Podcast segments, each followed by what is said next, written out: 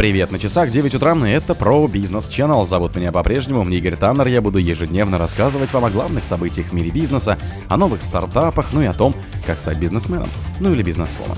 Аэрофлот начал внедрять новую систему подготовки пилотов. Яндекс.Такси назвал сроки отстранения водителей за нарушение правил.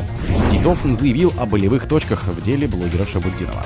Минпромторг предложил выделять российское вино в меню ресторанов. Власти предложили расширить пилот по гостевым домам на Алтай и Дагестан. Казатомпром заключил долгосрочный контракт на поставки урана в Китай. Спонсор подкаста — Глазбога. Глазбога — это самый подробный и удобный бот пробива людей, их соцсетей и автомобилей в Телеграме.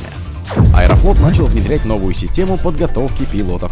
Аэрофлот внедряет новую систему подготовки и переподготовки своих пилотов, основанную на стандарте Международной организации гражданских авиаций. Об этом рассказал в номере корпоративного журнала перевозчика Эдуард Советкин, заместитель гендиректора и летный директор компании. Новый подход к обучению называется Advanced Based Training, обучение на основе анализа фактических данных, и базируется на принципе компетентностного обучения, написывает Советкин. Переход авиакомпании на такой подход в подготовке анонсировал еще в две тысячи тринадцатом году. Классическая система подготовки на тренажере заключается в отработке определенных маневров, процедур и отказов систем самолета и не учитывает реальной необходимости такой подготовки для конкретного пилота.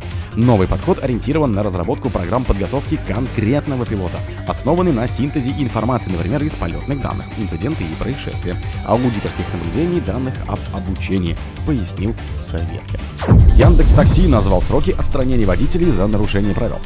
Сервис Яндекс.Такси обновил политику безопасности. Теперь водители получают предупреждение о нарушениях стандартов безопасности с детальным описанием проблемы. Сохраняя конфиденциальность всех участников поездки, мы максимально конкретизировали причины решений, которые принимает сервис в случае, если водитель регулярно нарушает стандарты безопасности, рассказали в пресс-службе сервиса. В дополнительной политике также раскрыли сроки отстранения контрагентов от услуг сервиса в случае регулярных нарушений правил. В компании пояснили, что это сделано, чтобы ответственность была предсказуемой, и водитель точно знал время, после которого сможет восстановиться в сервисе и работать по его стандартам.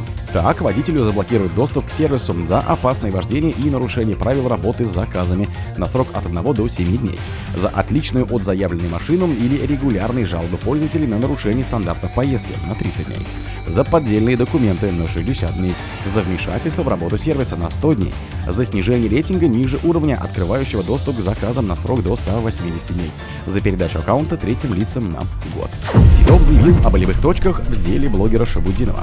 Уполномоченного по защите прав предпринимателей Борису Титову поступила жалоба от гендиректора ООО «Лайк-центр» на необоснованное уголовное преследование бизнес-тренера Аяза Шабудинова, которому принадлежит восемьдесят два процента компании. Бизнес-омбудсмен пообещал рассмотреть материалы дела, не обратиться в защиту блогера, говорится в обращении пресс-службы. Аяза Шабудинова задержали третьего ноября. У него в квартире и офисе «Лайк-центром» прошли обыски.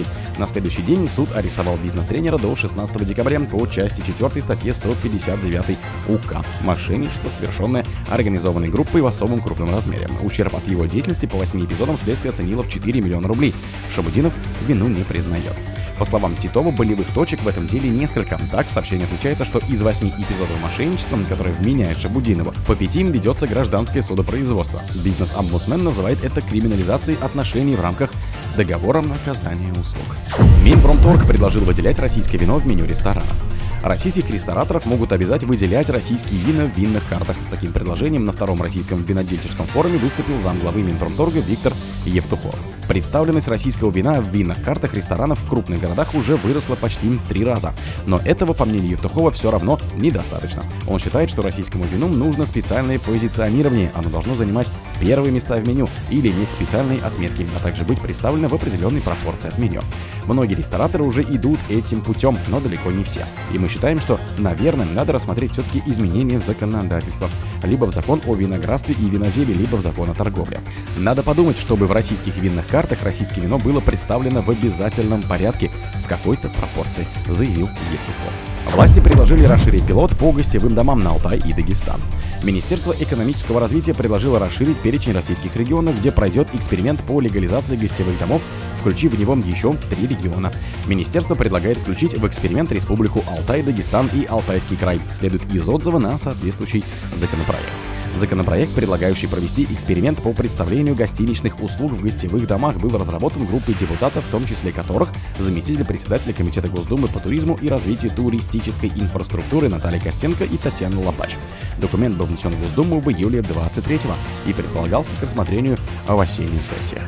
Казатомпром заключил долгосрочный контракт на поставку урана в Китай. Казахстанская национальная компания «Казатомпром» заключила долгосрочный контракт на поставку урана с китайской компанией China National Uranium Corporation Limited. Национальная атомная компания «Казатомпром» подписала контракт на поставку казахстанского концентрата природного урана с компанией China National Uranium Corporation Limited, говорится в публикации. В компании подчеркнули, что объемы и коммерческие условия контракта конфиденциальны и коммерчески чувствительны, поэтому не будут обнародованы. В «Казатомпроме» добавили, что контракт будет способствовать обеспечению растущей потребности Китая в чистой безуглеродной электроэнергии и укреплению долгосрочных отношений в атомной сфере между странами. О других событиях, но в это же время не пропустите. У микрофона был Игорь Таннер. Пока.